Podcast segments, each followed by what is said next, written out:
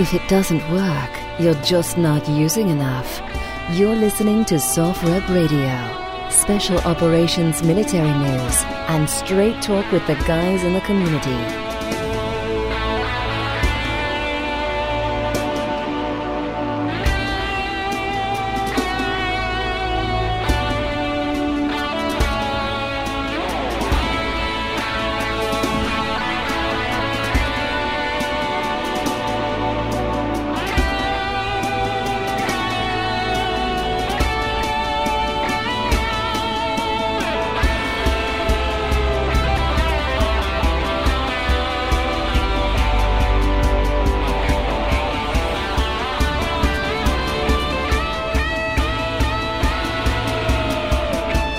Rep Radio on time, on target. Very excited to have Peter Singer or PW Singer on with us. I don't know which I should refer to you as. I publish under PW, so let's do that. That right. works. PW Singer, because I know on, on Twitter you're Peter W. Singer, so I'm not, you know, giving anything away here. exactly. uh, but the book is Like War, the weaponization of social media. Uh, PW Singer is also a senior fellow at New America, which I'm actually interested to get into and, and hear about what uh, New America is exactly. Uh, but we're excited to talk about the book, and this is pretty cool that you co-authored this book. Came out very recently and was sent to us. Uh, Jack read it cover to cover, and I'm excited to dig into it. Well, thanks for having me. Absolutely. Yeah, really a pleasure, Peter. Uh, and uh, I also have your your previous book, uh, Ghost Fleet, on my bookshelf, and uh, I have yet to read it. I'll, I'll fess up to that, but I want to. Um, well, I was going to thank you until you added that part. well, I, I, did read this book. You know, we take a, a, certain amount of pride in actually reading the books of the authors that we have on the show, and we try to make it through as many of them as we can. Um, and I, re- I, found this book to be very interesting. It's a it, it really encompasses like the history of. Um, the communications mediums, you know, and you, you went back to the printing press and wire uh, cables, um, the first transatlantic cables, and, and, then talk about the weaponization of social media and how it can be used to propagandize, how states can use it to propagandize other states, or how states can use it for uh, internal suppression in their own countries. Uh, so it's a, a, very interesting kind of top to bottom history of a. Uh, really an emerging subject that we're really just trying to come to grips with, I think, here in the United States. Um, so the, the, I guess the first question I wanted to start off with, although this isn't covered in your book because it's it's happening in real time, is um, we're going into midterm elections. Uh, we're seeing the headlines that there could be meddling in these elections like there was in 2016. I was wondering if you could talk a little bit about how things have changed since 2016, or, or any new trends you're seeing, any new actions that are being taken, um, perhaps by foreign governments or by our own government to protect the uh, the sovereignty and the validity, I suppose, the, the legitimacy of our internal elections.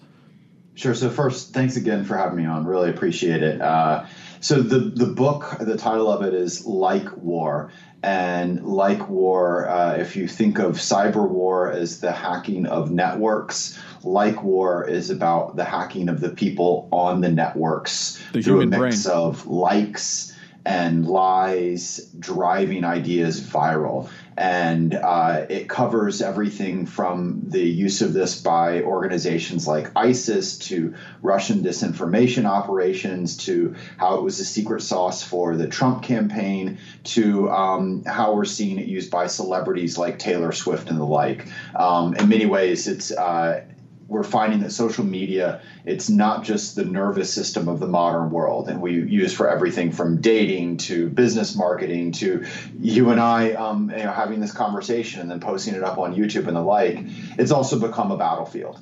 Uh, and what's um, fascinating about that battlefield is you have these wildly diverse actors who end up using almost the same exact tactics. So you have taylor swift and Junaid Hussain, who was ISIS's top recruiter, operating in much the same way because online their goal is the same, even though they have very different real world goals. And um, as you know, we talk about in the book, it's not just about winning the web it allows you to win your battles off the web and you know the examples range from how you can use it to win an election to how isis uses it to win the first battle of mosul and the like Um, so to your question about you know what played out in 2016 and then what's playing out right now in 2018 is that uh, obviously we saw a um, pretty massive campaign uh, that was conducted by Russia. Um, we were not the first target of this. Uh, again, they were using very similar tactics against um, the Ukrainians um, in Brexit, Estonia, uh, and you know very much a sort of bit of American arrogance. Well, no, that couldn't be done to us,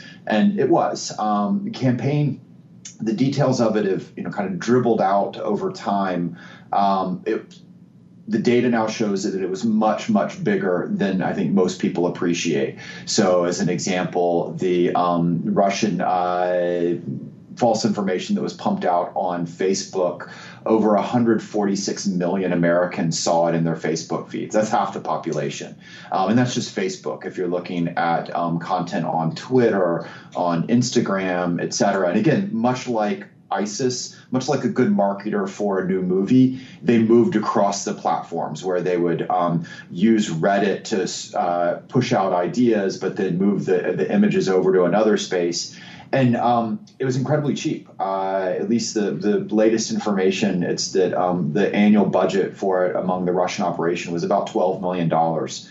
Um, as you all know, the Pentagon, you know, sneezes out twelve million dollars um, on, a, on, a, on a on a slow day, um, but effective. Um, and we can have a debate about, you know, did it swing the election? That that's for the historians. Um, what we do know is that the attackers think it worked because they're back at it.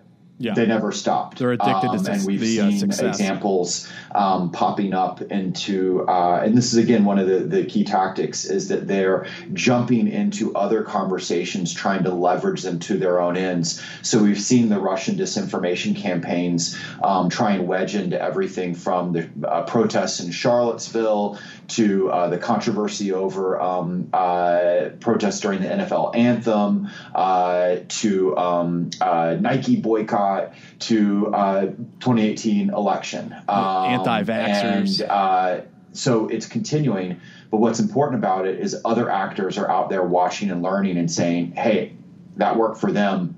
We can do it too."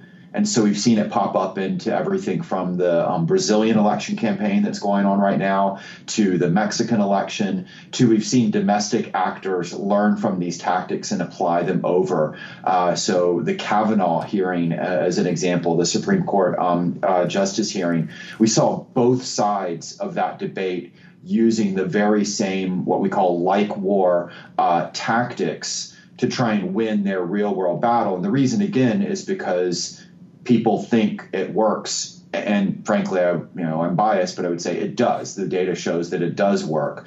Um, now okay what do we do about it? What's government doing about it? Um, you know i could give kind of a, a longer answer but basically the challenge right now is that the United States may have been the nation that invented the internet, but we're the nation that the governments and particularly militaries around the world look at and say, "Don't let what ha- has happened yeah. uh, to America happen to us." We're the, we're the example of what not to do. Um, so if you look at you know measures that the Baltics have put into place, et cetera, they'll cite look at what happened to the Americans. This is why we're doing X, Y, and Z. So there is a greater awareness of these campaigns. Um, we're even weaving them into our own operations. So, you know, particularly to the special operations community, there's a really interesting um, back and forth that we play with in the book of um, how ISIS was using certain tactics in taking over Mosul that surprise us. And it's part of this story of of how they defeat a much larger force. But when it comes time a couple years later for us to take back Mosul, we're using many of the same tactics. We've been watching and learning them, even using some of the tactics the Russians were using against our election. So there's this kind of learning process that's going on. But overall, when it comes to overall strategy and policy, uh, particularly beyond the military, we're not yet dealing well with it. The same um, uh, processes played out at the companies. Um, I, I, liken it to uh, the companies have gone through the stages of grief. Um, they were initially in denial at what was playing out on their networks, that their networks had become these kind of war zones. now and, and you know you can see this like zuckerberg immediately after 2016 is saying no it's a quote pretty crazy idea that um, we could have had this these problems of fake news disinformation and even more that it could have influenced people's votes and what's ironic is um, he's saying that at the exact same moment that facebook is advertising two political campaigns that Facebook is the best place to influence someone's vote, and they've got all the data to back it up. Um, so he goes from saying, you know, it's a pretty crazy idea two years ago to now uh, Facebook has created a quote war room to try and manage this problem. Um, Zuckerberg describes himself as being in a quote arms race against Russian disinformation campaigns. But it kind of points to, um, again, one of these sea changes we talk about in the book of um, some of the most important actors in war and politics right now are a handful of tech inventors who basically the policy changes that they decide on Facebook, on Twitter, tilt the battlefield one way or the right. other. An algorithm. Previously, change. they were kind of tilted yeah. to um, advantage uh, disinformation warriors, um, terrorist groups. Now we're trying to get them to tilt it back. But you also get these um, really fascinating challenges of should they have that power or not. So I'll end on a, a great illustration of the change. Um, for several years, Facebook basically ignored how it was being used as a space, not just to call for um, mass killings in Myanmar, but to coordinate around it. And it, you know, this played out. But then a couple of weeks ago, Facebook said, you know what, um, the generals who are the leaders of Myanmar you're kicked off Facebook. And this is notable because in Myanmar, Facebook pretty much is the internet. It's everyone. It's it's not uh, how you're using multiple different. It's it's all funneled through that. And so basically, a private company just decided to make it more difficult for a nation's leaders to speak to their citizens but I would argue for very good reasons because the leaders were calling for mass killings. But it just shows kind of the crazy changes that have played out in a very short period of time. When you circle back, you know, Zuckerberg invents Facebook basically um, as a means originally for students to rate who was hot or not. And now they've got this power in war and politics. There's this great meme too of that where it says like when you created a uh, you know system for to to find out you know who was like a hotter girl, but you've influenced a election and you know or, or you know. I, I don't remember what it exactly says, I, but I've it really is it. true. It's yeah. where, where Zuckerberg's got like his hand in his face. He's like, "Oh my god, what have I done?" Um, no, I, I, think there's a, a fascinating subject, and uh, I'm glad that you kind of um, put it together in, in, a in a readable format rather than you know trying to. I think people trying to scoot around the internet and read you know previous work that you or others have done try to piece it all together on their own. Um, one thing that I, I, think that you put your finger on in the book, which is interesting, is that some of these uh, you know foreign state actors exploit the freedom that we have in the Western world, things like freedom of speech, um, freedom of expression, to use these as vehicles to propagandize the American public. And it, it, seems that it's something that as Americans we're very naive about. That we we have this um, impression that people out in the world are genuinely good actors overall. Um, we we don't have our, our skeptics hat on when we view some of this information. I, I was wondering if um, you had any conclusions about why why and if you think Americans are particularly susceptible to this type of propaganda, or, or is it this just human nature across the board? So first, you know, I wanted to thank you for kind of pointing out that that idea of uh, the approach of the book. One of the things that we tried to do is um, not just tell the story. So, you know, every chapter begins with a, a fascinating story, an interesting character they like, because that's actually one of the lessons of what works in this space is is the power of narrative, and mm-hmm. it's um, in turn, uh, frankly, why a lot of our own um, campaigns uh, haven't done well compared to, say, what ISIS or Russia's been putting together. We've forgotten the power of narrative. So we tried to have that in the book. And it also just reflected the way we researched it, where um, we went around interviewing uh, all the key players. And from them, you get these really fascinating stories. Um, you know, what does the creator of the internet think what's happened to his baby? Um, what is uh, someone, uh, you know, everything from an, uh, an, a line officer in the military all the way up to generals to extremist group recruiters to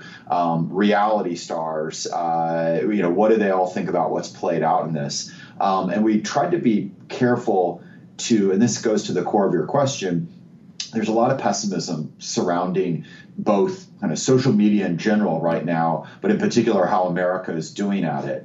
Um, and we tried to, every time we talked about a phenomena, talk about both the good and the bad side of it. Talk yeah. about a good guy using it to win their wars, but also here's how a bad guy is using it. Um, a good example is uh, this idea of um, you know one of the changes that social media has brought in particular to i think the operating space uh, for your audience is um, when you have this combination of all these sensors out there um, and everyone able to share on social media it's essentially uh, ended um, secrets. Uh, you know, a great example would be the Bin Laden raid. It was supposed to be highly classified, and yet you had a um, Pakistani cafe owner who was up late at night in Abbottabad. He hears the helicopters coming in, and what does he do?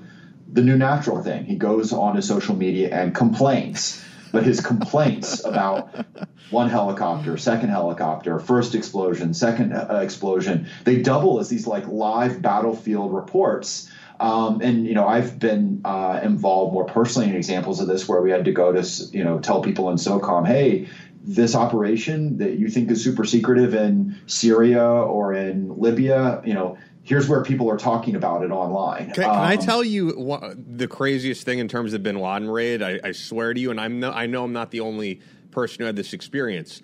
I learned about the Bin Laden raid when, when it happened on Twitter from Tom Green the comedian Tom Green, and he was tweeting about it before Fox News, before CNN, before MSNBC.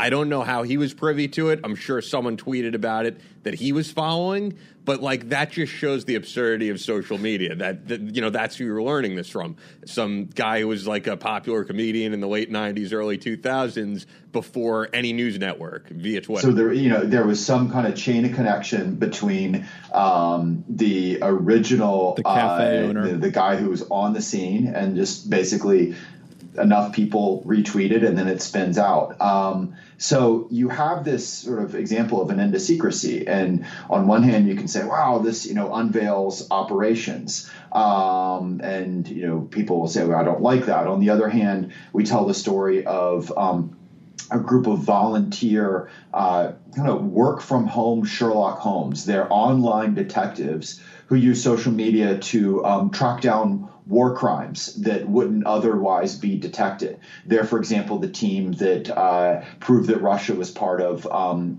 that Russia shot down the airliner over Ukraine uh, a couple years ago, killing uh, 298 civilians. Um, so you get this like wonderful back and forth that comes out of this. Um, now, the you know your question though was like, uh, why has it been so bad for the U.S. Right.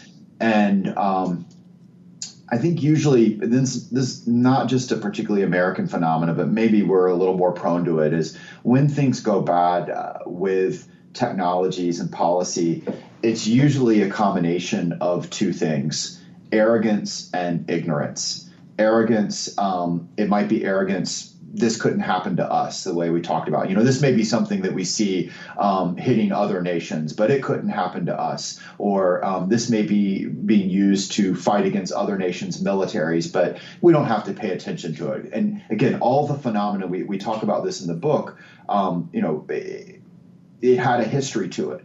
Um, you know, things were playing out against us in 2016 were happening earlier. Things that ISIS uh, was doing in 2015, 2017, et cetera. We were seeing Hamas do that to the Israelis back in earlier periods. So there's first kind of an arrogance of um, this couldn't happen to us. There's also a little bit of arrogance among the technology creators. Of course, the thing I create is going to be used for good, not going, okay, how might bad actors misuse it?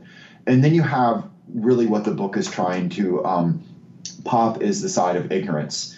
If these technologies have created a set of new rules of the game, new rules for how you operate, new rules for the nature of secrecy, new rules for how you win battles, etc., then we better learn those new rules. And the book tells the tale of how the people that understand the rules, whether they are ISIS or Taylor Swift, they're using that to win their wars. And in turn, the ones who don't understand the rules, they're the ones getting their clocks cleaned and that is um, again something that uh, we've I guess you know we need to catch up, and you can see that in everything from uh, U.S. Senate hearings where senators are flailing, and you know I mean you may have seen the hearing where they were interacting with Mark Zuckerberg yeah. and just you know, showing off how poorly they understood well, We've spoken about that before, to, just embarrassing. Yeah, but also to you know examples that have um, really flummoxed the uh, the special operations community. Um, so, like from conversations with people um, in this field, they'll talk about. Um, there, there's a very different way that they've approached messaging that uh, essentially you know we'll spend days and days creating powerpoints to find that one perfect message that's targeted at the wrong person both of which are not how you win in this space. You, you, you can't, you got to do it quickly. There's not one perfect message. You have to proliferate it out widely, and you're not trying to go after that one individual. It's about operating on scale. But so I'd have these kind of conversations with people in the community, and they'd say, We go in believing that we will lose the battle of the narrative. And the battle of the narrative, particularly when you're talking about counterterrorism, counterinsurgency, that's the battle that might matter most. That's the battle where um, it really will decide uh, not just the adversary's recruiting, but the interactions with the local populace and the like. And we're going into these situations. This, again, this is a complaint from um, folks that I've met with. Their complaint is that they believe they're going in on the losing side. And so we've got to understand the new rules to remedy that.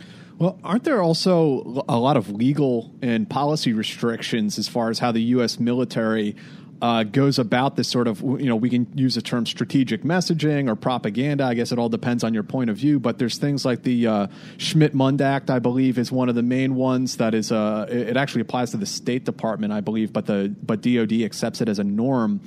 Uh, that if we attempt to do some sort of strategic messaging on the internet, that there's no guarantee that American citizens won't in turn see that uh, quote unquote propaganda and be influenced by it. So there are definite um, challenges in terms of kind of uh, laws that were set up for um, a different era, yeah. um, policies that haven't caught up to this new kind of technology. Um, you mentioned one on the external messaging side. Um, one that's made us uh, particularly vulnerable on the internal messaging side is how um, we handle uh, political commercials. Um, it's not perfectly, but it's regulated in radio and TV. Uh, on social media, uh, political ads are regulated in the same way that skywriting is. That is with like the smoke that comes out of the plane they're actually regulated under the very same law. And of course social media does not like disappear and that's it and it's only seen by that one person there. It proliferates. It's more wide and it's more influential than um, uh, you know um, TV or radio ads right now. So there's a lot of policy and legal kind of catching up that needs to go on. Um, but I will, you know, I'm going to push back at you in some way. There's often complaints, particularly within the military, at you know we can't do X, we can't do Y. The reality is often the things that prevent us from doing X and Y are not law. It's internal culture. Mm-hmm.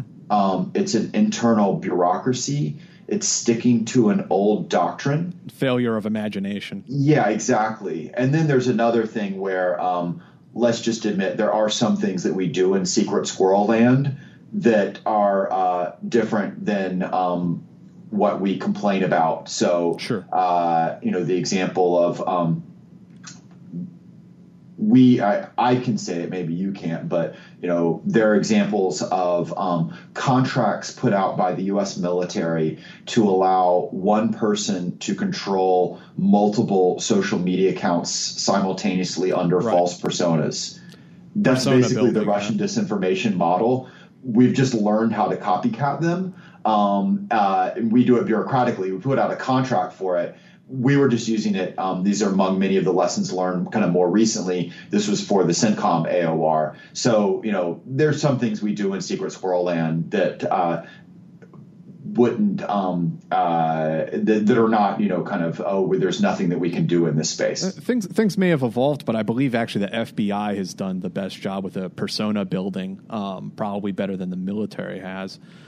Um, this, this, is another question. I to well, no, I mean the, no, the real thing in ter- terms of this is you know the best who's done the persona building um, you, you, know look beyond government. Look at yeah. um, corporate models. Look at uh, non-state actor models. So you know as a good illustration in the book we have this back and forth um, in one section of um, hillary clinton versus wendy's. Um, hillary clinton is a real person but she did not come across as real online and that was because she had a highly um, echo to U.S. military, highly bureaucratic uh, messaging campaign. Um, as many as 11 different people would weigh in on a single tweet from her.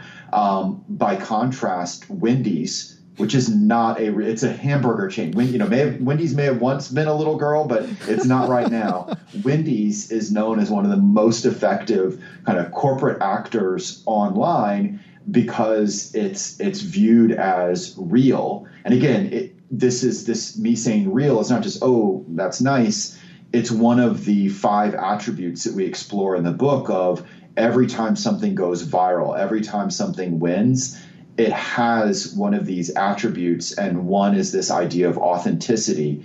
And again, you can have that kind of back and forth between learning from what a Wendy's does versus the Hillary Clinton uh, campaign model. To you know, that's been one of the challenges of our messaging against, say, an ISIS is ISIS um, had a, you know. Um, it, it, was viewed as more real. Um, it had a model that really leveraged that first in its efforts against its rivals like Al Qaeda, and then it's in its efforts against the coalition. Can I also just add every time Hillary Clinton during the campaign tried to sound culturally relevant or authentic, it really fell on its face. And, and the um, the the example I could think of in my head first was: Do you remember when she was on the campaign trail and she she said, uh, "I don't know who invented Pokemon Go." But I hope that you all Pokemon go to the polls that that went viral, but not because of its authenticity. It, it was just like this woman does not know how to come off as a real person. And this again, now we pull back and um, it connects to i mean kind of wonky with you a, a, larger discussion. You know so the book is i mean you know we've talked about examples from taylor swift to wendy's but it also blends in you know the history of the blitzkrieg and um, isis military operations. But one of the changes that's played out is um, going back to the very first democracies, um, you have writing from Aristotle about, you know, one of the twists of a democracy in ancient Greece is that it's a government of the people, but then you need a new class of a particular kind of person, and Aristotle comes up with the concept of a politician. So it is someone who is of the people. They're not a king, they're not a priest, they're of the people, but they have decided that they are better than the people and that they should be the leader of the people. And so that's created this kind of long, um, it's both a feature and a contradiction. Um, and the politicians have long had to kind of do this balancing act of I'm of you, but I'm, you know, I, am I'm, I'm better than you. Well, that, and that really this, brings us know, weaves into technology. So, like with the early newspapers, you get the the stories in America of, well, he was born in a log cabin, and then with TV, you get this basically industry of diners in Iowa and New Hampshire that are basically supported by politicians visiting them yep. to try and show that they're real.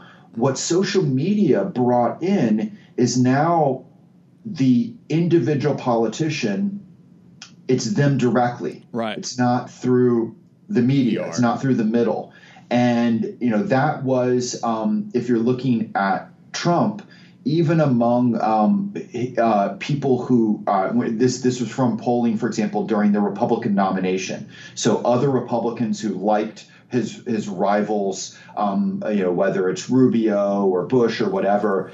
In the polling, even when they said they didn't like his policy, the one attribute that they would say about him is, well, it's it's he's real, yeah, um, and his his authenticity, and so that um, has created a model that um, again, whether it was Trump, whether it was to shift over to Junaid Hussain, ISIS's top recruiter, um, whatever, that attribute of being viewed as real, of being viewed as authentic, is something that wins on the web, and in turn, those who are viewed as inauthentic um, lose. But again, what's fascinating about it is, and this comes from the interviews with, you know, again, whether it's tech recruiters to generals to the reality stars no one is real yeah, online. It's all performative, right? It's it's a conscious authenticity. So when J, when when Junaid Hussain or Taylor Swift are engaging with a fan, whether it's an ISIS fan or a music fan, they're doing it in knowledge that the world is watching when Donald Trump is saying things the way he does, he's doing it consciously knowing that he's doing it for a purpose. And that's one of the things, again, that if you look at kind of the military side of it, um, we've uh, we've faced a challenge in that kind of approach. Well, I, I think there's that debate with filmmakers, isn't there? That you know whether or not anything on camera can be authentic and real because the moment you have a camera on you, you know, you're aware of it. You know you're being watched, and you behave differently. And now we get to the next part of this battle space.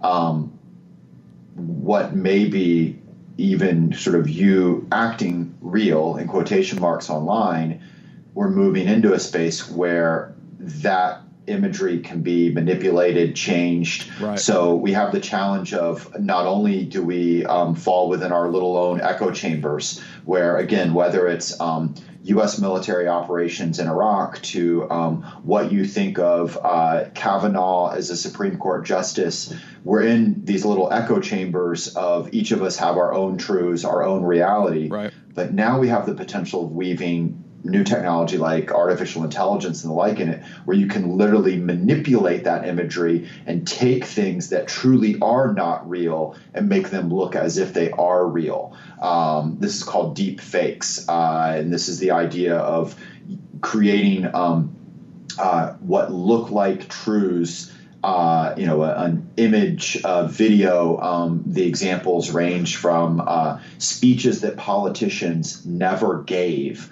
uh, to um, uh, people appearing in movies that they never starred in. Um, to we will see that weaponized also. So um, images of U.S. soldiers committing an atrocity that they never did, and so that's where kind of the next stage of these battles that looms, and it again points to uh, the need for us to, to get a handle of these new rules of the game because we're if if if this is a new realm, a new domain of war um, we're in the biplane stage of it. You know, the, the weapons, the tactics, they're still early stage. You know, but ISIS was the first user. The groups that follow are going to get better at it, do more. Um, in turn, you know, another change that looms um, for the operating environment, I think for this audience in particular, is think of all the changes that have happened with social media so far, whether it's news, politics, and war, and only half the world is online right now. the other half is still to come. So, you know, the the to circle back that example of the Bin Laden raid, um, that happened in a country where, at the time it plays out, if I remember the data correctly, um, less than 10% of the nation at that point uh, was on social media. That's not the case now in 2018. It's certainly not going to be the case moving forward in 2025. So you have um, all these phenomena are only going to grow, which again means we need to learn about them. I, I, know we're probably running short on time, but I, I, wanted to get this question in for sure before um, we come to a close. Is uh, this is more of a psychological question than a technological question, but it, it's touched upon in your book. Is the notion of when people are confronted with the fact that they are um, propagating false information? I, I, think there's something very interesting that happens in people's minds, and I think we've all had um, this experience where someone posts something that's completely ridiculous. I remember someone posting this meme, and it was of the the woman, uh, Dr. Ford, who had accused Kavanaugh of a sexual assault, and it was a picture of her looking like a. Uh, a, a, promiscuous woman in a bikini with like a bottle of champagne in her hand, and, and, implying that she is a promiscuous woman in, in, this and that. And I said, I pointed out, I was like, look, that's not her in the photo. That quote you've thrown on the meme is not real. This isn't real. And I find over and over again when you confront people with that, what they come back with when they're presented with clear evidence is okay, this particular meme may not be factual, but the point is true. What is happening in people's minds, and why is it so hard for people? To, uh, why do they cling so desperately to false information? And we, we just cannot, despite whatever evidence you, you give them, you just can't talk them out of it. It's like this deep seated emotional, ideological need to believe in something. Yeah, and that's you know this space we could treat it as if it's a, a technology space, but um, it goes back to you know politics and war. They're about humans. They're about us, um, and this space itself was designed to push those um, mental, you know, be it psychological or emotional buttons. Um, the very design of it, uh, you know, so for example, there is a reason why uh, when there, a message pops up on um, Facebook, uh, it's in red. Um, it's in red because that fires the part of your brain that um, really wants to make red go away. It's not just that you notice it; you want to make red go away. Semiotics also, it um, fires that sort of anticipation. Notice that they don't tell you um, the importance of the message. Uh, you know, it could be um, the most important thing in the world, or it could be an annoying um, person that you barely remember from high school reaching out. But you've got to go there to get it. So, you know, the design of the space um, does that. Uh, and it's the same um, in terms of how we um, interact with uh, conspiracy theories and falsehoods. the more that we are exposed to them, the more we fall prey to them.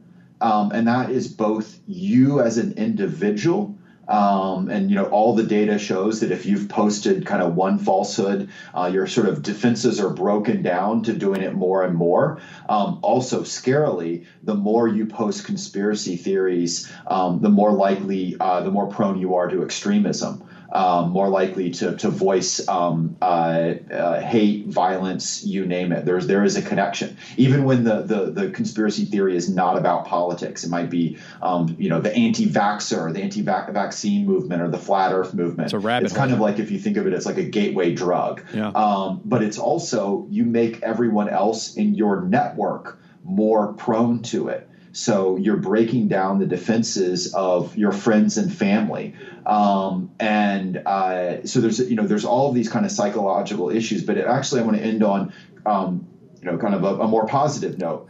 Uh, this points to the need for not just national level response. You know, we talked about how we've got to adjust our our military training doctrine to. Um, there's models of how the Estonias of the world have developed better defenses um, for their nation without losing their democracy, without compromising their rights. Um, there's things that the, the companies can do, but there also points to what you and I need to do as individuals. And I really like the parallel of public health here, where in public health, each of us, there's a role for government, there's a role for industry, but it also comes down to what you and I do. And part of that is having an ethic to um, not just protect ourselves, but protect everyone around us. So, for example, I teach my kids um, to cover their mouth when they cough. Now, first, I don't say, well, because I teach my kids hygiene, there's no role for government in public health, or there's no role for private industry, there's no role for hospitals.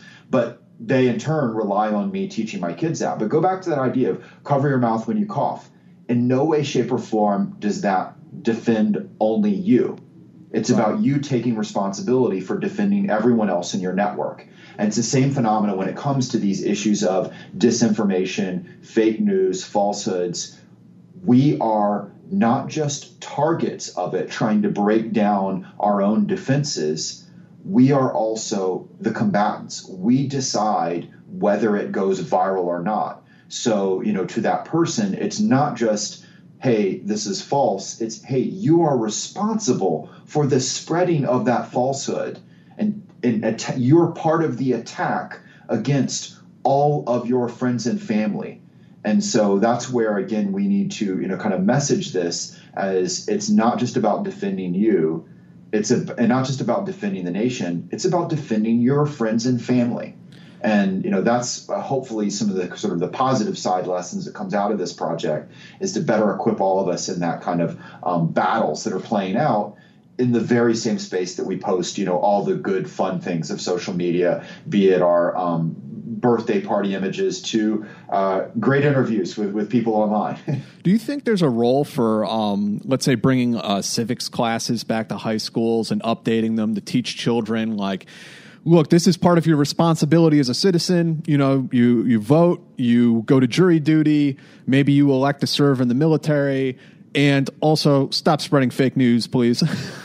Absolutely. You know, what you're getting at is um, digital literacy. Yeah. And when we look at the other nations that, that handle this space really well, they have digital literacy campaigns they teach in their schools, and not just like at elementary school level, but um, it's also uh, woven into, for example, um, media campaigns and the like. Because, of course, as we all know, um, it's not the 12 year olds that are spreading most yeah. of the conspiracy yeah. online. Uh, it's um, frankly, you're in my uh, elders. Uh, yeah. I, I, joke that um, baby boomers. Uh, Facebook is like the Tide Pods for baby boomers. um, but uh, so, but that's what you know the nations be they like an Estonia, a Sweden, who've gotten really good at this. Unsurprisingly, because they were the first to be targeted by the Russias of the world. That's what they have. But there's a real strange example of um, what's playing out in this. The United States government has helped pay for a digital literacy program in Ukraine to help Ukrainian students better recognize disinformation online. But we don't have that for our own kids. I mean, and it again points back to some of the the, the sort of the strangeness of this space that um, we parts of our government recognize the problem and are trying to help better defend other nations, but because of a kind of a dysfunctionality and a partisanship at home, we're more open to being taken advantage of, exploited, etc. But again, it points to how we shouldn't throw our hands up and say, you know, there's nothing that we can do. Actually, there are things that we can do. They're proven to work. It's just are we going to implement them at the national level, at the business level, at our own personal levels? I, I, have a couple of questions before we let you go. Um, you guys said last question. you if, if you have to go, if you have to go, where we can wrap it up, it's not a problem. Let's let's fire. I'll, I'll hit. I'll okay. quick answers to the last. Sure. So so just a really quick one. I, am wondering, you know, from everything that we've discussed in this past 45 minutes or so, you know, I, I think it's easy to infer you're not a, a fan of a guy like Alex Jones.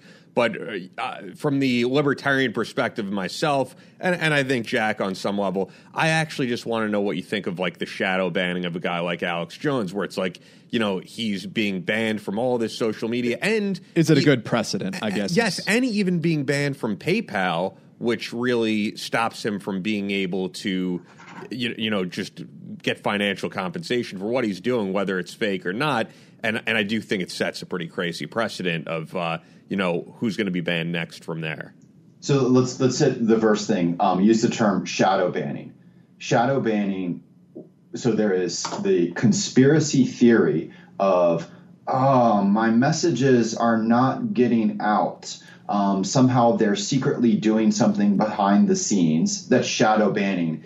And then there is deplatforming, yes, which yeah. is you are kicked off. Sure. So shadow banning is actually a really good example of the um, I'm going to use a kind word shenanigans that uh, people like Jones and others were pulling off by claiming that there were things being done by secret powers to them, whether it was I'm being shadow banned to more um, dangerous to society, uh, claiming that um, mass killings were falsehoods, that there were little kid actors um, spreading uh, right. disinformation about terror campaigns, et cetera, et cetera. So, but let's even be, I just, you know, I'm going to push what I'm pushing back as and maybe you didn't even intend it, but that the very idea of shadow. Banning. No, I know. You, to be fair, we've been shadow banned on some level. You know, with Crate Club, with with guys who have weapons, and then we get flagged for gun sales, and you know, I, I would put that so in the category again, of shadow banning. There's there's the conspiracy theory of shadow banning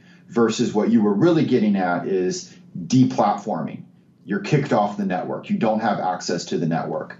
Um, and uh, here's my own take on this. Um, you have a right to free speech.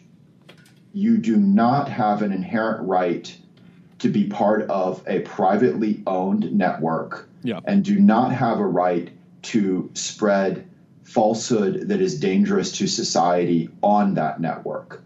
So it, you know, and, and again, even by the fact that um, Alex Jones cannot even say, well, I have a contract with Facebook or Twitter. I paid them X. No, literally, you didn't pay them anything. You are on their network and they get to decide the rules of that network. You still have the right to say what you want. They don't have to let you on their network. Now, what they have chosen to do throughout history, going all the way back to the MySpaces, the Six Degrees, is for the most part, the networks have um, been ambivalent about what's playing out on them. They've not wanted to do what's known as content moderation. They've not wanted to police what people say.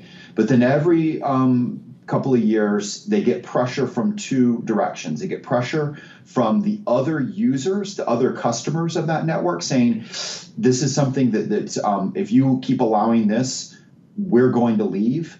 And then the second is the threat of government intervention. So the very first time there was content moderation, it was over um, something like uh, uh, child pornography. Basically, the the users of the early networks say, you know what, we don't like that this is in this space. If you don't clean it up, we might leave. And government is saying, guess what, we're going to intervene. So there's this is what's played out. And initially, it was um, ones that everyone could agree on, seemingly like child pornography. Then after 9 11, it moved into things like, for example, um, uh, terrorist videos. And initially, it was terrorist videos of um, uh, beheading, um, IED attacks, soldiers dying. And so the companies go after that. Then it is, well, not just violent imagery, it's inspiration of mass killing, inspiration of extremism. And that was an easy enough, seemingly issue when it was something like Al Qaeda. Then it grows a little bit thornier when it's, for example, incidents like Charlottesville. Um, and so there's basically been this kind of um, continual back and forth. And we're seeing, you know, kind of what I'm getting at is the companies, um, they've more and more taken on a political role uh, that reflects the idea that they're running what are again these battlefields of political debate, but also with real effect on real battlefields. So my own personal take on this is again, um, this is uh, there are actors online who you have a right to free speech. You have a right even um, to lie. The platform doesn't have to allow you to be a danger to the broader society and because you don't have a contractual relationship with them, they have the right to boot you. So, um, in the case of Jones, they had a policy. He violated the policy. But I want to hit something else because it circles back to something that's really crucial to the broader um, discussion.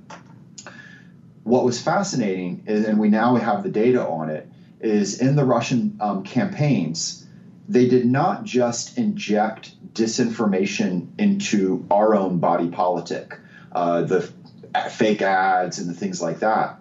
They also, using both their bot accounts and sock puppet accounts, um, would retweet. They would try and um, elevate the discussion of certain actors within our own discourse. And now you can literally lay out the data and see who was it that Russia wanted their voices magnified as a way of harming the United States? And you have this very small number of what are known as super spreaders. They're basically sort of toxic voices that have a larger effect than the than the rest of kind of the general populace. And by several orders of magnitude, it was figures like Alex Jones, the people behind Pizzagate. Again, circling back to one of the prior questions, it was remarkable that the Russians identified the worst conspiracy theorists as the best way to harm America. So I don't feel bad about those folks being deplatformed. They can still do what they want. He can still run out in the street and yell at people, but I don't feel bad that um, you know the companies decided they gave him a set of rules and said you violated the rules. You're off. Well, that uh, I actually have that written down on my piece of paper here to, that I was going to ask you about the the murky and interesting relationship between Bright, uh, Breitbart, Infowars, and RT. But I think people will have to go and read your book and sort through some of that on their own and draw their own conclusions. That's a that's a whole other can of worms. Uh, maybe we can do another interview sometime in the future and get yeah. into some of these subjects. And the last really quick thing I said, I had one last thing was because I, I mentioned this at the beginning. Just if you can give us a quick brief of what New America America is since you're a senior fellow there? So, New America is a think tank. We're a non governmental, um, uh, nonpartisan, nonprofit organization. We basically wrestle with uh, the questions that happen when policy and technology come crashing together.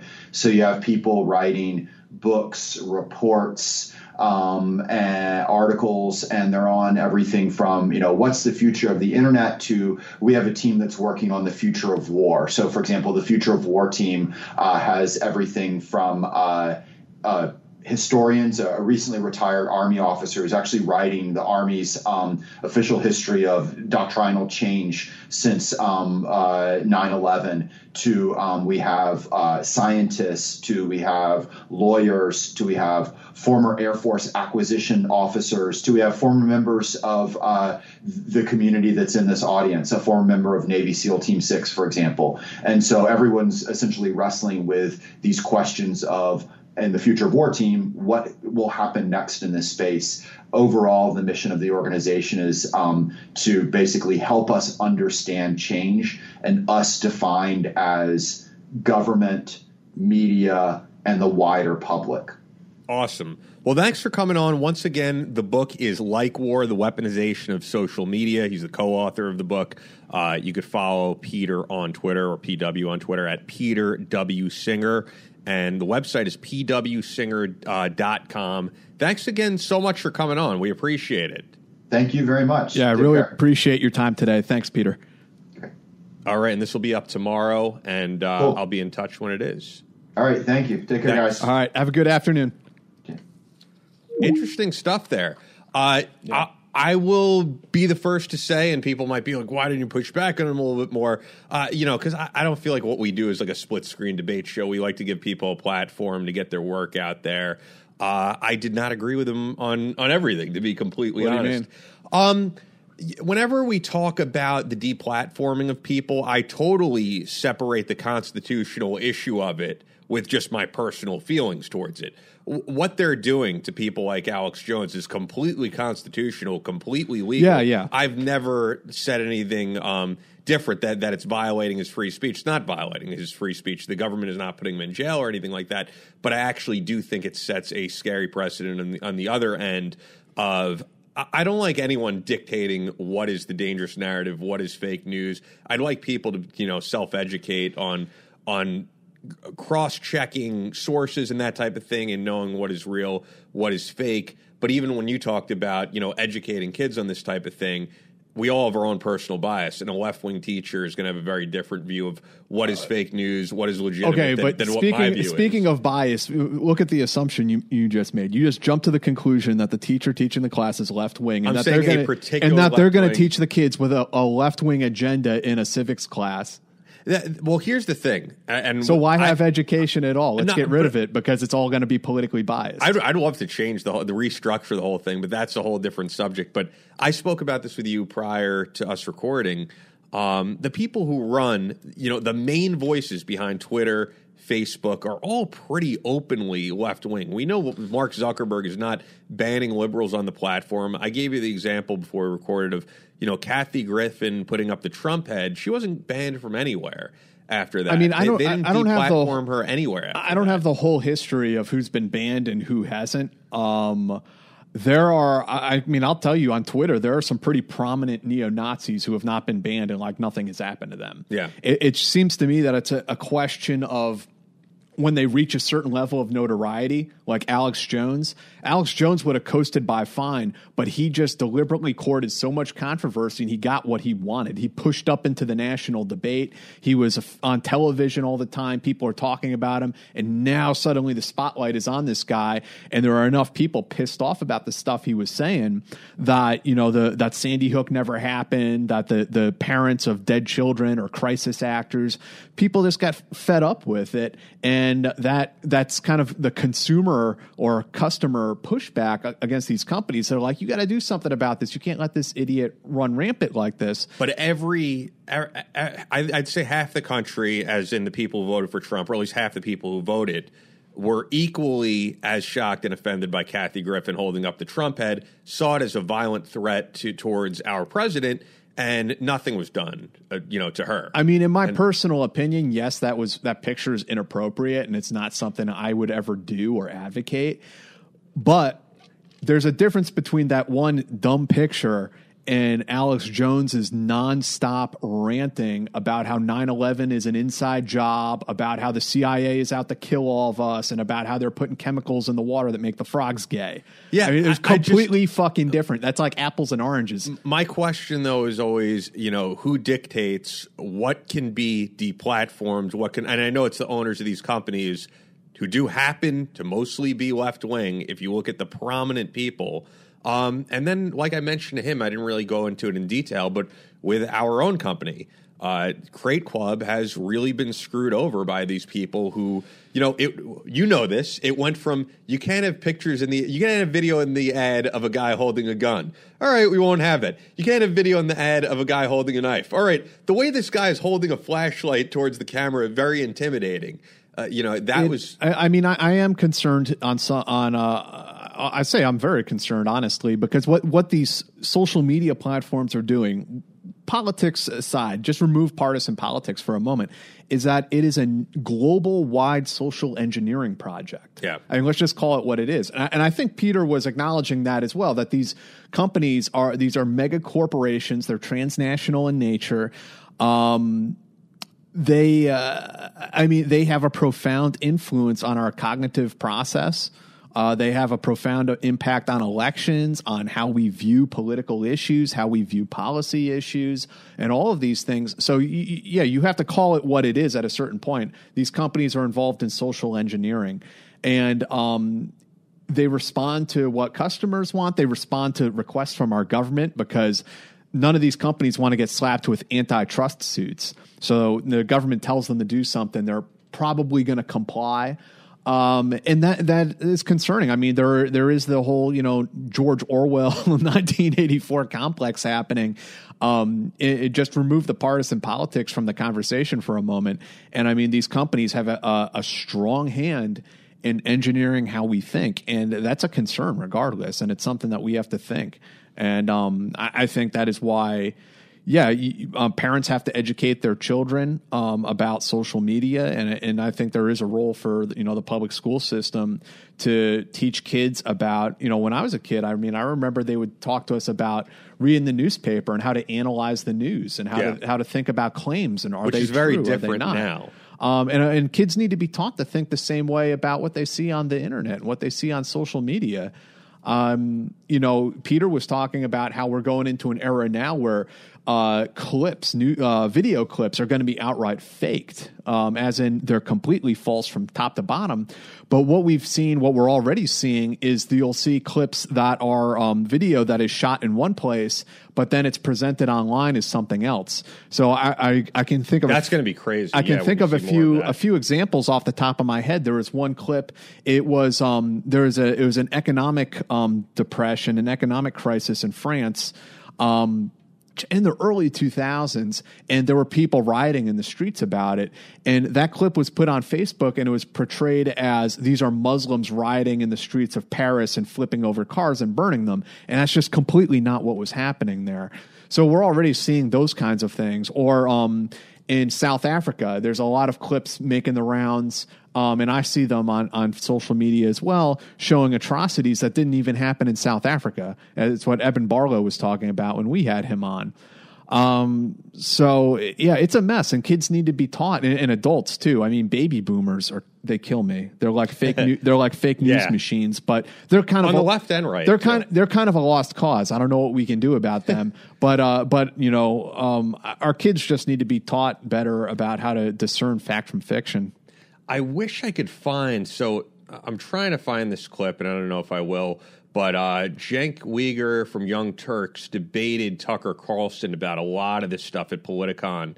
And I'm not like a viewer of Tucker Carlson. I don't really watch any televised news, but he made some really interesting points about you know what is hate speech, and Yeah. you know there was there's never been this precedent set that I mean, I think anybody who's read the Constitution studies it. The, the the freedom of speech was meant to protect unpopular speech, or else Yes. we wouldn't need it. And he spoke about like, do we really have free speech now? He's like, this is really setting a precedent where you say something online that people don't like, you can't really work a regular job. You'll be you'll be That, fired. that's true, but the the United States government doesn't protect you from being socially ostracized. No, but it's it's setting a diff- we're in a very different world basically, I think, than we were 20 years ago, We are. 10 years ago. We are. I wish I could find the clip. And I'm probably going to find it once we we've stop recording. we've talked but it was about great. we've talked about um, people trying to um, engage in deplatforming in the past on this podcast, and you know how people will there there are like these little cliques. They're like cults, especially on Twitter, where they will they'll Twitter mob you if they don't like you know some, your opinion about something. Yeah, and But that but that's not a First Amendment issue. No, Peop- it's not, but it- people can go and do stupid things if they want. I, I agree, and, and you can still engage in your free speech and be off of all these social networks. Um, but yeah, no.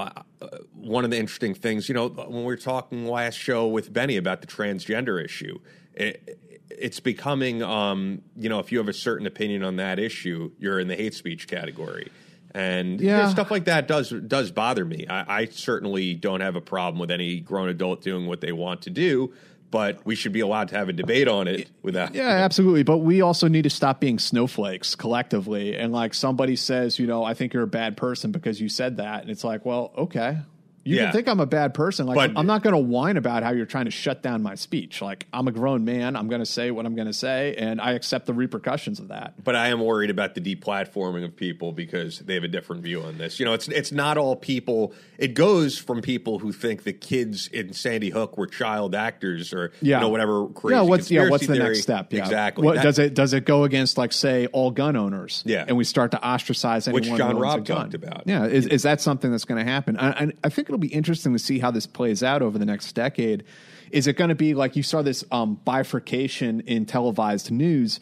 Um, you know, CNN was kind of a middle of the road. They, they leaned left, but they were more center. Then what we saw was MSNBC and Fox News, and now you have your left wing news and you have your right wing news. and CNN has gotten pretty left wing. Yeah, they they, they, they have. Um, are we going to see this with social media? yeah. At some point, are you going to see, um, you know, some right wing billionaire fund their own social media site that's a safe space for conservatives or you know wh- whatever we're going to call them, right wingers? It's it's hard to say because at this point, I want to say that Facebook is a monopoly and Google and all these are monopolies. However, being objective about this, I do remember in middle school in the early 2000s having a history teacher talk about how Microsoft had a monopoly and Yep. Internet Explorer, you know, there was I no remember- competition. I remember it. uh, Bill Gates was pulled in front of Congress, if I remember correctly. Yeah, this was the time where And th- there were some repercussions. They had to do, they had to stop doing some things or split up part of the company, didn't they? I don't I'm remember sorry. that. I'm I- sorry. I don't remember exactly. Yeah, it was a long time ago. Well, that's the, the great thing about doing a podcast is just spur of the moment ideas, and, and this isn't well researched or anything. Anything, but this was at the time where the most popular Mac was. Remember those like they, they those billboards of you can get this in pink and orange and all these crazy Oh, yeah, colors. yeah. and no one was buying it. So this was long before the iPod, long before you know the uh, It, it had something. or the It had iMac. something to do with how they were bundling Windows with um, with Internet Explorer or That's something. what I So they were was- saying like, if you buy this uh, operating system, then it's implied that you have to use the the browser. Um, yeah, I, I mean, I'm sorry, I don't have my like Wikipedia facts at the top of my head, but this is something that yeah, uh, some past incident that'd be interesting to, to delve into a little bit. Yeah, so part of me wants to say that these social networks have a monopoly, that there's never going to be any competition, but then the other part of me wants to say, you know, I, people believed that about Windows, about uh, you know other things. Yeah, yeah. It'll it'll reach a point and um some of these social media platforms are, are destined to die. Um, you know, I don't think Twitter is going to be around in 10 years. Really? no, I I don't think it's going to be around the way it is today. Um, Facebook will be around, I think. Um, Instagram, I don't know. I, I mean, some of them, some of them are very popular, uh, but I, I don't know what their longevity is going to be. You know, some of them I think will turn into like MySpace. Well, yeah, we'll see. Um, you know, there's two news articles I just want to bring up real quick, but before I do, be sure to check out Crate Club, which I've been talking about a little bit. The long anticipated collaboration watch we did with NFW Watches in, is in the next premium crate. We have different tiers of membership depending on how prepared you want to be, and gift options are available as well. Scott Witner from the Loadout Room and the guys are currently working on bringing you 100% custom products in 2019 uh, everything from sunglass cases to EDC bags and other manly products. It's the club for men, by men. Uh, you can check that all out at crateclub.us. Uh, once again, that's crateclub.us. Everything is currently shipping. Jack and I actually got a look over at the warehouse, like live feed, which was pretty cool. Uh, for you dog owners, Actually, I got my crate yesterday, uh, Nice. and I'm not sure if it's the the category of it. Is it the Pro Crate? It's the smaller one, but it had a whole bunch of stuff in it. It had a sunglasses case. Um, what did it have? Some bottle openers. It had uh, there's a there's a spear, uh, a fishing spear Nice. in there that I haven't put together. Oh, what else? There's a whole bunch of stuff in there. that's cool. um, yeah, it was pretty cool. Yeah, it's, that's great to see, man. They're doing an awesome job. Um, for your dog owners, check this out. You're going to love this. You've heard me talk about it. We've partnered with Cuna, who has a team of trained canine handlers picking out a box for your dog every month of healthy treats and training aids. It's custom built for your dog's size and age as well. The products are U.S. sourced, all natural, and they not only promote a healthy diet, but also promote being active with your dog. So, whether we're talking a pit bull or a chihuahua, this is just what you're looking for. You can see all of that at cuna.dog. That's cuna.dog. It's fishing for you. Your dog will appreciate it as well, of course. And that's spelled C U N A dot D-O-G. And I know Benny was saying you got to get signed up for Cuna because you have a dog. I unfortunately don't anymore. Uh, and then also as a reminder for those listening, for a limited time, you can receive a 50% discounted membership to the Spec Ops channel. That's our channel that offers the most exclusive shows, documentaries, and interviews covering the most exciting military content today. The Spec Ops Channel Premier Show Training Cell follows former Special Operations Forces as they participate in the most advanced training in the country. Everything from shooting schools, defensive driving, jungle and winter warfare, and much more. Again, you can watch this content on the Spec Ops channel at specopschannel.com and take advantage of a limited time offer of 50% off your membership. That's only $4.99 a month. Uh, the app is up, specopschannel.com, and the SOFREP Radio Android app is now up. So we're on Android, we're on iP- iPhone, all that. And I'm going to take one last sip of this as this is running out. But which you know, it's funny. My, I was gonna say my coffee. I killed my coffee. So someone is going to say because it always happens on Twitter to me. Why the hell are you drinking Starbucks, Ian? You should be drinking Black Rifle coffee only. I libtard. you know, you know what's funny? Um, so Starbucks always gets blasted as this um like super left wing corporation. They're definitely left wing, but they're not uh, anti veteran. I remember them in Black Rifle were having like a whole thing. They actually hire a lot of veterans, but they they also were hiring Syrian you know refugees, and somehow this got painted as why can't you give those jobs to vets? And it's not a one or the other. Yeah, issue. yeah. They they do both, and I do know this because I worked for Senator Bill Bradley, who's like high up on the board at Starbucks. And would I say they're left leaning? Yeah, they're pretty open about that, but they they're also very veteran friendly. I, and I, I guess it's because of those T-shirts that came out. I don't know if it was grunt style or something, or it was like you know vets before refugees and stuff like that. And these are two very separate issues, and I do hate how that gets put into one category somehow. That's that's really some mouth breathing type shit. Um, I don't know. I've gone on my whole rant before about how I, I like I'm not concerned with the company's politics. I, I don't drink Starbucks coffee unless I have to, but not I love not, Starbucks. Not because of politics. I just don't like the taste of their coffee. It's not very good. it's the only coffee that like anytime I have any other coffee, it just doesn't do it for me. Oh, yeah. yeah I I'm mean- strictly Starbucks. Well, I mean, we're kind of spoiled here. I mean, in New York City, you know, there's people, you know, all kinds of little coffee shops making their own coffee. So but they're just never as good in my to me. I don't know why. Yeah, I think Star, Starbucks coffee just tastes like burned to me. I love it. And I've heard other people say that too, man. Um, the last things I want to mention, I saw the cover of the New York Times today. The report of China, you know, they, they're saying that they are tapping the president's iPhone, and he's being urged to switch over to something other than an iPhone, but he continues to use it. So that's definitely of concern that they're hearing his private conversations. During the Obama administration, there's a story about how Yankee White had been compromised, which is the uh, classified communication system that the White House uses. Um, that had been compromised by the Russians, and that story disappeared really quick. Don't Yeah. hear much about that. And there's an article up on the NewsRep by Joe Lefebvre, who we've had on, about China and Palestine signing a new trade agreement and strengthening political ties, which I thought was interesting um, because that definitely shows China getting more in bed with countries that we're hostile towards. I also do wonder, you know, Palestine isn't exactly like an industrious country. You know, what are they even trading? A good question. I, I don't know anything about this trade agreement, so I'm going to have to go and do some research myself. But yeah, the uh, article's up though at thenewsrep.com. China so- is spreading its wings and its tentacles everywhere. yeah. Um, well, that's it for us, man.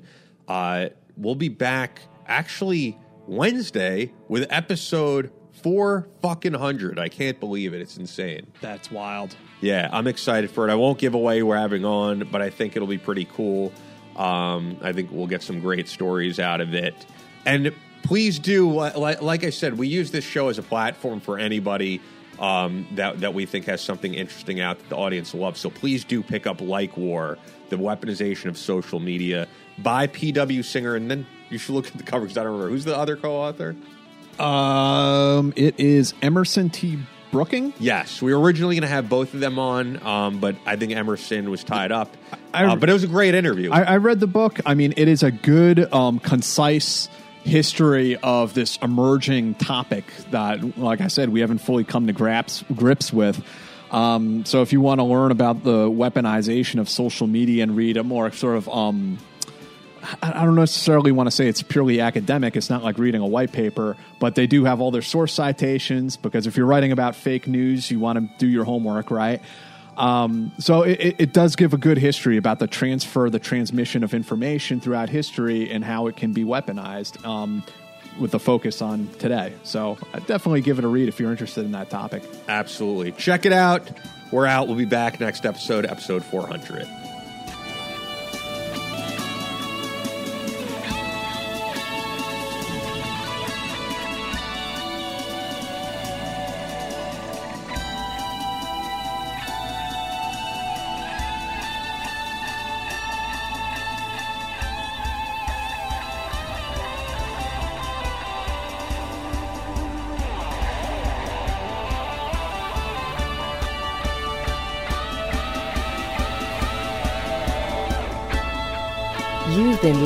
To SOFREP Radio. New episodes up every Wednesday and Friday. Follow the show on Instagram and Twitter at SOFREP Radio.